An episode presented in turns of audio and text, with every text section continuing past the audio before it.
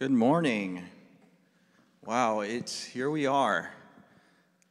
Befit. I did not expect us to come back here, honestly, after the pandemic, but what a blessing and a joy, and especially being here in front of all of you to share God's word. So as Pastor Danny mentioned, I've been in Cornerstone for about 6 years, and it's been such a journey. It's definitely been life-changing for me. And I also went to Japan for a year for missions, and I came back, went to Gordon-Conwell to study Master of Arts in Intercultural Studies. I graduated last May, and now I'm hoping to go to Japan again for long-term missions. So I'm also a part of the YA Corps, so if you have any questions about small groups, please come up and see me, and I'm also involved with Global Missions. So it is a privilege to speak to you today about generosity, although I have to admit generosity it's a tough subject, I think. I mean, I feel like I have to brace myself when I think about and talk about generosity. So let me just ask you a few questions. What comes to mind when you think of generosity? Is there a feeling of goodness? Is there a feeling of guilt? Or are you reminded of some generous gift that you received? Or do you wonder if you are generous enough? And even so, do we think about generosity as something we have to give up or something that we can gain from it? As I will be talking about generosity, I hope you can be open to what God is trying to say to you today. In itself, generosity is a joy, but what goes against generosity is the problem. And the problem relates to what is the condition of our hearts. If we take this perspective, we can then see what hinders us to give and hope to be free from it, so that we can help those who are in need. So some of this will be uncomfortable, I have to admit. I'm even bracing myself, and it's probably not going to be the best sermon you hear, but I will say something that it is going to be beneficial for your life when you walk with God. And you may even ask yourself, why do I feel comfortable about certain things that's being shared today? And I pray that you may be open to that. My aim is actually to encourage you, and as a caring brother in Christ, I want you to make light of some of the truths and just face them and to ask yourself, what is this really saying to me? Rather than leading in just this continual way of trying to earn money or how to give, I mean, there's more to life than that. So there are 3 points I'll speak about to you. And how to be in tune with God is leading you to give. First is the 3 conditions of the human heart. Next is the meaning of value. And finally, 3 areas and how you can give generously. So I'm going to do a short prayer, but before that, why don't we look at the story of Lazarus at the gate again. This is coming from Luke chapter 16, verses 19 through 31. And we've been reading this the past couple weeks. Great. There was a rich man who was dressed in purple and fine linen and lived in luxury every day. At his gate was laid a beggar named Lazarus, covered with sores and longing to eat what fell from the rich man's table. Even the dogs came and licked his sores. The time came when the beggar died, and the angels carried him to Abraham's side. The rich man also died and was buried. In Hades, where he was in torment, he looked up and saw Abraham far away with Lazarus by his side. So he called to him, "Father Abraham, have pity on me, and send Lazarus to dip the tip of his finger in water and cool my tongue, because I am in agony in this fire." But Abraham replied, "Son, remember that in your lifetime you received your good things, while Lazarus received bad things. And now he is comforted here, and you are in agony. And besides all this, between us and you, a great chasm has been set in place, so that those who want to go from here to you cannot, nor can anyone cross over from there to us." He answered, "Then I beg you, rather send Lazarus to my family, for I have 5 brothers. Let him warn them, so that they will not also come to this place of torment." Abraham replied, "They have Moses and the prophets. Let them listen to them." "No, Father Abraham," he said. "But if someone from the dead goes to them, they will repent." He said to him, If they do not listen to Moses and the prophets, they will not be convinced, even if someone rises from the dead. This is the word of God. Thanks be to God. Let's pray. Lord, I glorify you, and I ask that we may be open and receiving your heart, to just receive it joyfully, to also know that there are some things that may prod us and also wonder what is bothering us. But I pray you may give us peace in that, and that your word may be true. In your name, Jesus, we pray. Amen. So can we go back to the first three verses? And I'm going to be talking about the condition of heart. And Jesus has given us a lot of description about these men. So as Pastor Danny mentioned 2 weeks ago, the premise of this story is to address ourselves as the rich man. So while some of us may not be exceptionally wealthy, there are descriptions here to help us realize the conditions of our hearts. The three descriptions of the rich man is what you see here. He is wearing purple, has linen or clothes, fine linen or clothes, and he lived in luxury every day. Now, first is the color purple. While to us may seem just a fashionable choice in color, but in actuality, there's something very important that he's trying to note here about the color. See, in our time today, it's very simple to make a dye color. You can buy color anything in the store if you want to make a painting or a drawing. And if you want to buy clothes with certain things, you just click on the website and you can just order it right then and there.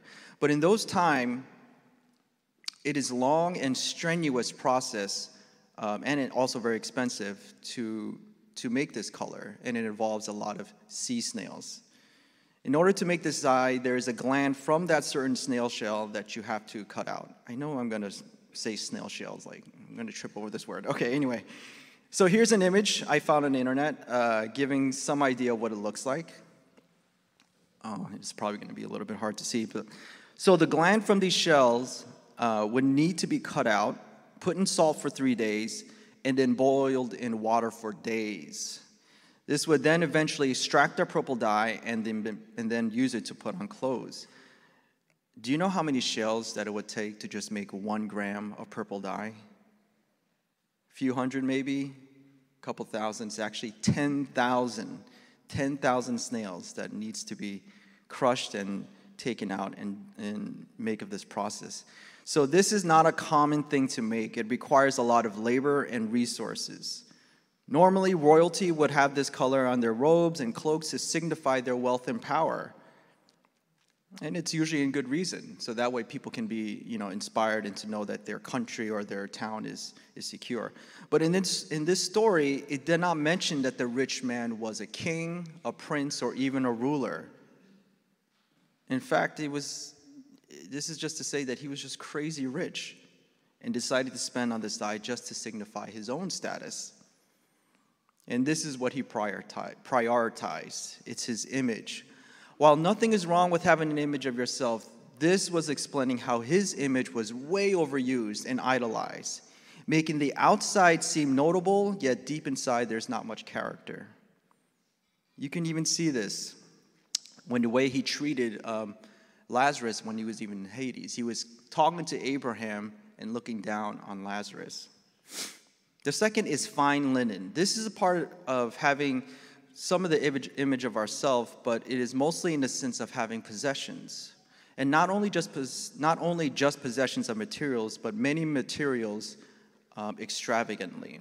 While clothes are a necessity, I understand we do have favorable brands and styles, and I know Pastor Bill was making fun of Uniqlo last week, but I wear Uniqlo, so it's okay.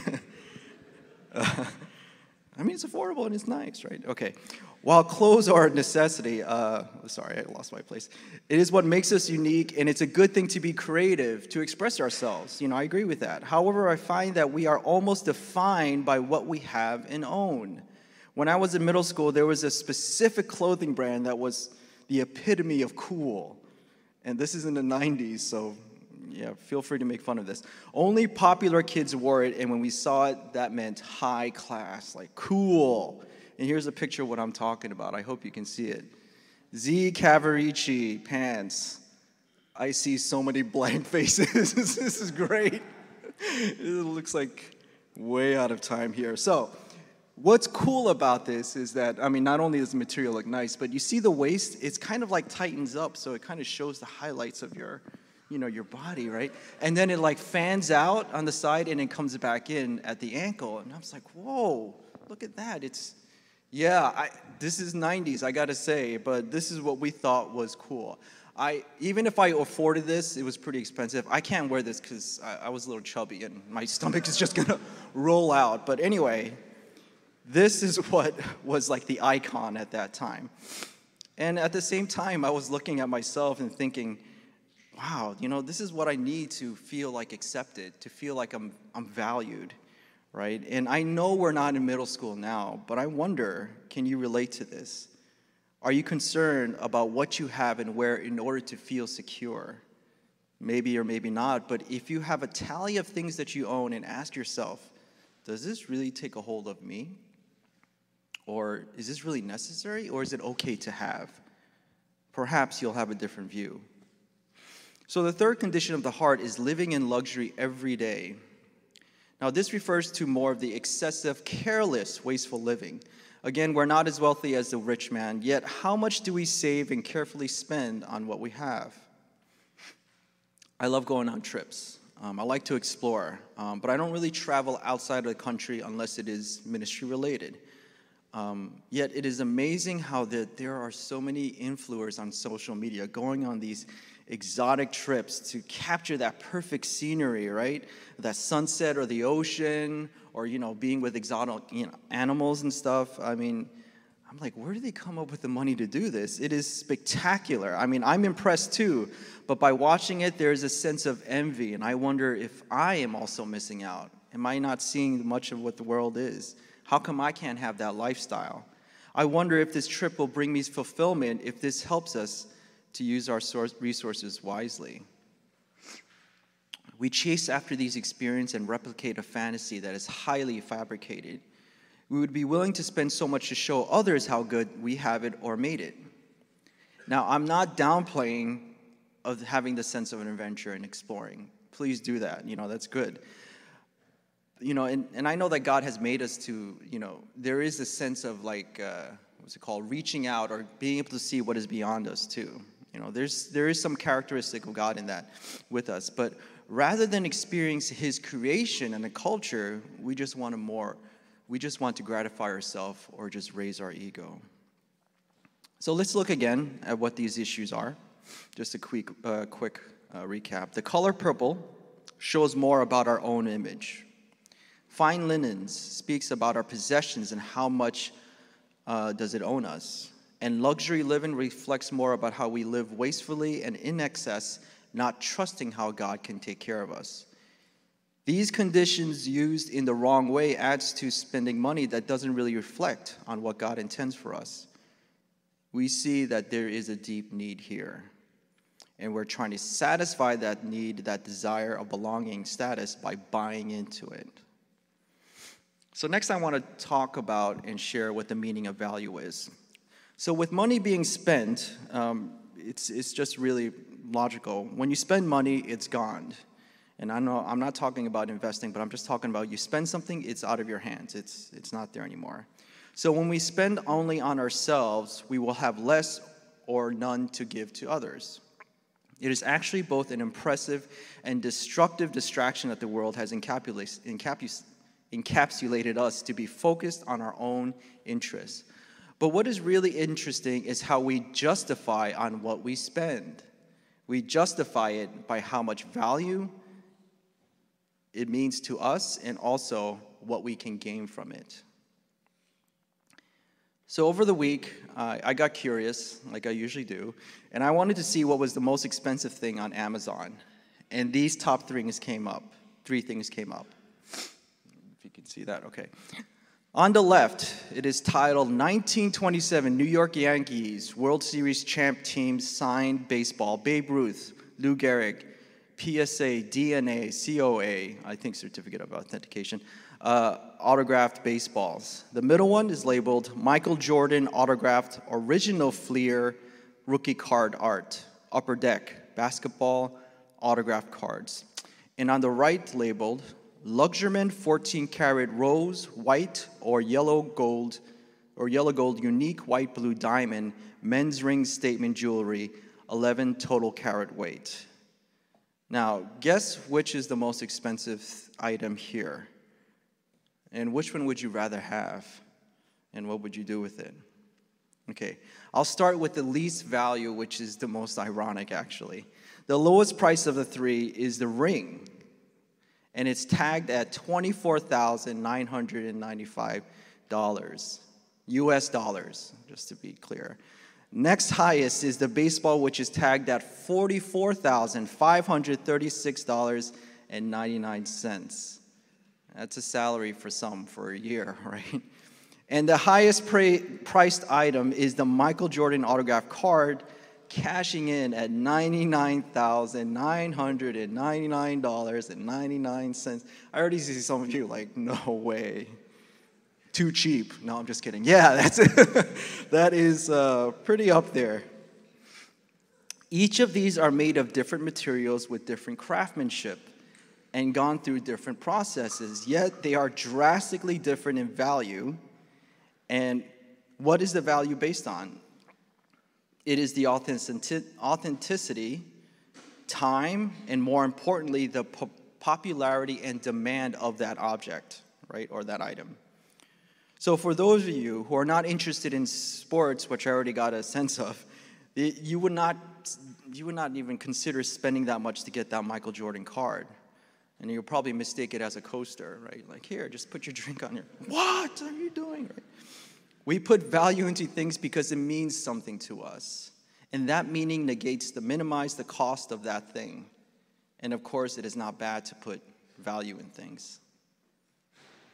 But why are we putting value more into things rather than people? I noticed that people had a hard time during the pandemic because we couldn't make any connections with people, with each other. Zoom and video chat was the main way to communicate, and some of us had to meet outdoors, staying 6 feet away with masks. It's a little bit awkward, but that's what we had to do, and it wasn't ideal, but we didn't want to get sick, and we didn't want other people getting sick too. But in actuality, we were still struggling with connecting with people before the pandemic. Many of us came to Boston for work or education, and being a transient city, it's just hard to plant roots, and it's hard to have meaningful relationships. This speaks on how we long to be seen and valued. Despite what virus or what crisis is going on, we still need to be seen. Well, this is kind of the core of the message that I wanted to give to you, and then I'll go into giving, and is that Jesus sees value in you.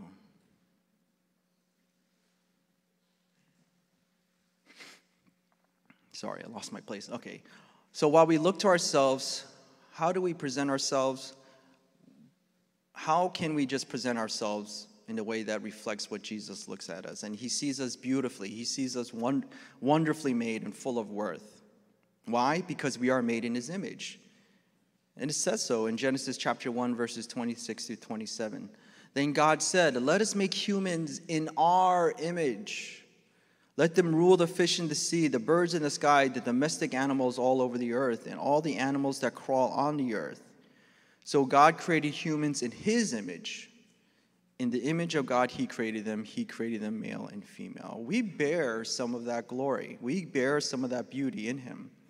We long for that belonging because we relate to God wanting to be with his creation. Now, we care about possessions, but God is fully able to meet our needs. Take the example of King Solomon in the Old Testament. Israel wanted a king to rule over them and be like other nations. King Saul was the first, but not so great. He was struggling with insecurity and madness, insanity. King David was next to conquer, and he ruled justly. But now this was a time of peace, and King Solomon, who is King David's son, is next to rule. And in this prime opportunity, he could do almost whatever he wanted, right? There's no conflict. And this strange thing occurred where God asked him what he wanted. Doesn't really happen in the Bible too much where God asks the person, what do you want? So it reads in 1 Kings chapter 3, verse 5, verse 7 through 14. At Gibeon, the Lord appeared to Solomon during the night in a dream, and God said, ask for whatever you want me to give you. Then skipping to 7. This is how King Solomon responded. Your servant is here among the people you have chosen, a great people, too numerous to count or number. So give your servant, which is him, a discerning heart to govern your people and to distinguish between right and wrong. For who is able to govern this great people of yours? The Lord was pleased that Solomon had asked for this. So God said to him, since you have asked for this, and not for long life or wealth for yourself, nor have asked for the death of your enemies, but for discernment and administering justice, I will do what you have asked. I will give you a wise and discerning heart, so that there will never have been anyone like you, nor will there ever be. Moreover, I will give you what you have not asked for, both wealth and honor, so that in your lifetime you will have no equal among kings. And if you walk in obedience to me and keep my decrees and commands as David your father did, I will give you a long life. See, we see that King Solomon could have asked for anything, but he thought about the value of God's kingdom and his people. He knew his responsibility and did not want to abuse it, flaunt it, or use it any other wicked way. He chose to live wisely and seek what is right for people and to glorify God. And what did God do? We see that before God even answered, it shows that God was pleased. God was favoring King Solomon and was glad that he saw the past, that King Solomon saw past the splendor and the greed and knew what was good to do. And so God did give him what he asked. But not only that, he gave him more than he asked for. The riches, provisions, the security came when he obeyed and brought others to God.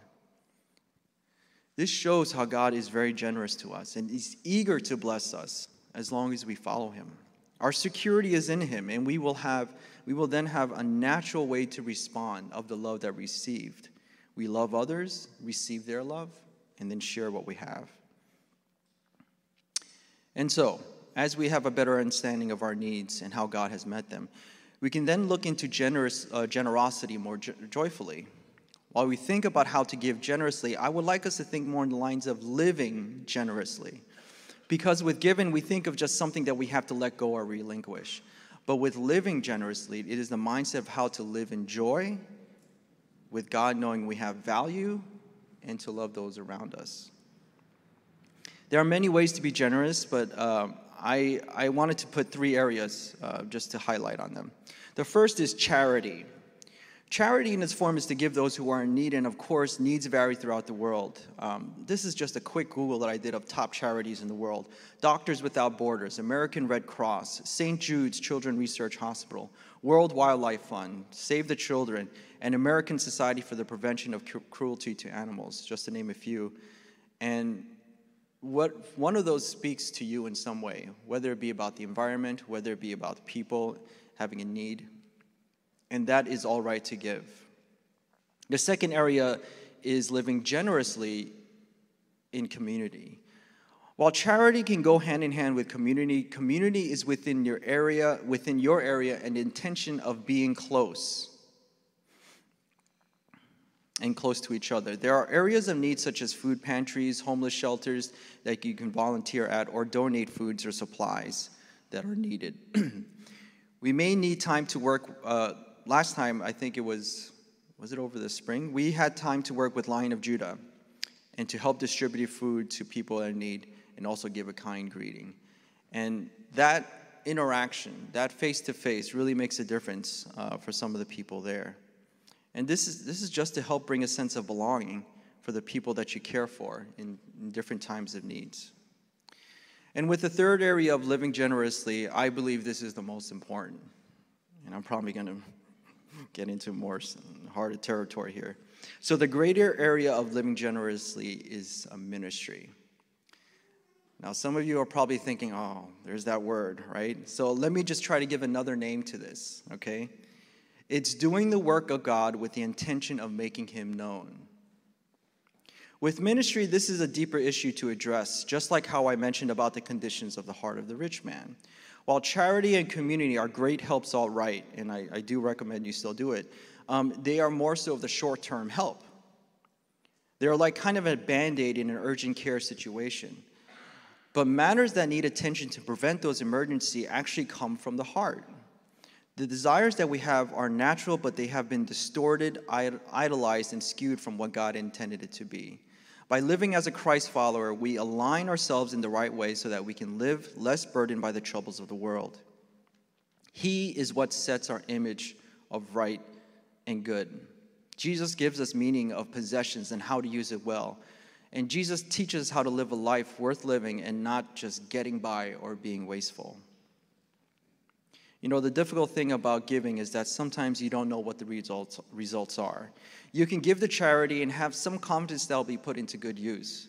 But sometimes, like treating cancer or ending world hunger, it's not likely to see that immediate results.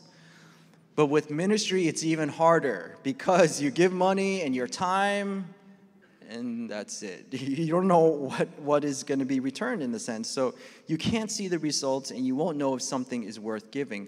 But what makes it so unique and worthy about it is that because we do it out of faith. We do it out of trusting in God and knowing that we have that value in us, and we want to share that value with others. So some of you may not know, but I am also teaching ESL to Japanese mothers at High Rock Church. And when I spent my time in Japan, I was, you know, I can just share so much about it, but there was something inside of me that felt like I still need to get in touch with the people that are living in Japan somehow. And I didn't know about this until right after I came to Japan, they started doing this, they started doing this outreach. And the more that I spent my time with them, the more that I was able to teach and to help and learn about our crazy American culture, the more they were able to reciprocate and understand that there is value in them too. I didn't look at them just to teach and help them to learn the language, but to let them know that they're loved and cared for. I didn't care about money. I just volunteered and I kept showing up. That's what gave me life, and something changed inside of me. That gave me meaning, and that gave me more, that gave me the desire to do more. So when we give, the question is really not about how much money to give, but more so about, and not so much about, you know, what do I need from this, but what do I need to let go? What does God want me to do with what he has given me? What is getting in the way of the image of myself? What kind of possessions are holding me? What kind of life reflects his goodness and glory? What pleases him and what is good to do? And then from there you trust. So I'm getting to the part now that is actually difficult for me because as some of you know, I'm doing mission work, and a lot of this involves with sharing our story and hoping that other people will see the vision and care about and contribute to these missions. I am not asking for money. I trust in God for money, but what the difficult thing is that generosity can't be taught. It can be shown, but only Jesus can really show you what that generosity means to you. And I'm so thankful for the people that were able to join me on this partnership. And I'm just asking you, honestly, just to pray for me, because this winter is the next kind of the opening that I can be able to go for long term. And I just ask that you just pray for me to have the reliance, to have this sense of security in God, and to know that his mission will be done. So some of this, I hope, speaks to you in a really encouraging way, and I'll end with this scripture. And this is coming from 2 Corinthians chapter 9, verses 6 through 8. Remember this, whoever sows sparingly will also reap sparingly, and whoever sows generously will also reap generously. Each of you should give what you have decided to your heart to give, not reluctantly or under compulsion, for God loves a cheerful giver. And God is able to bless you abundantly so that in all things at all times, having all that you need, you will abound in every good work. Let us pray.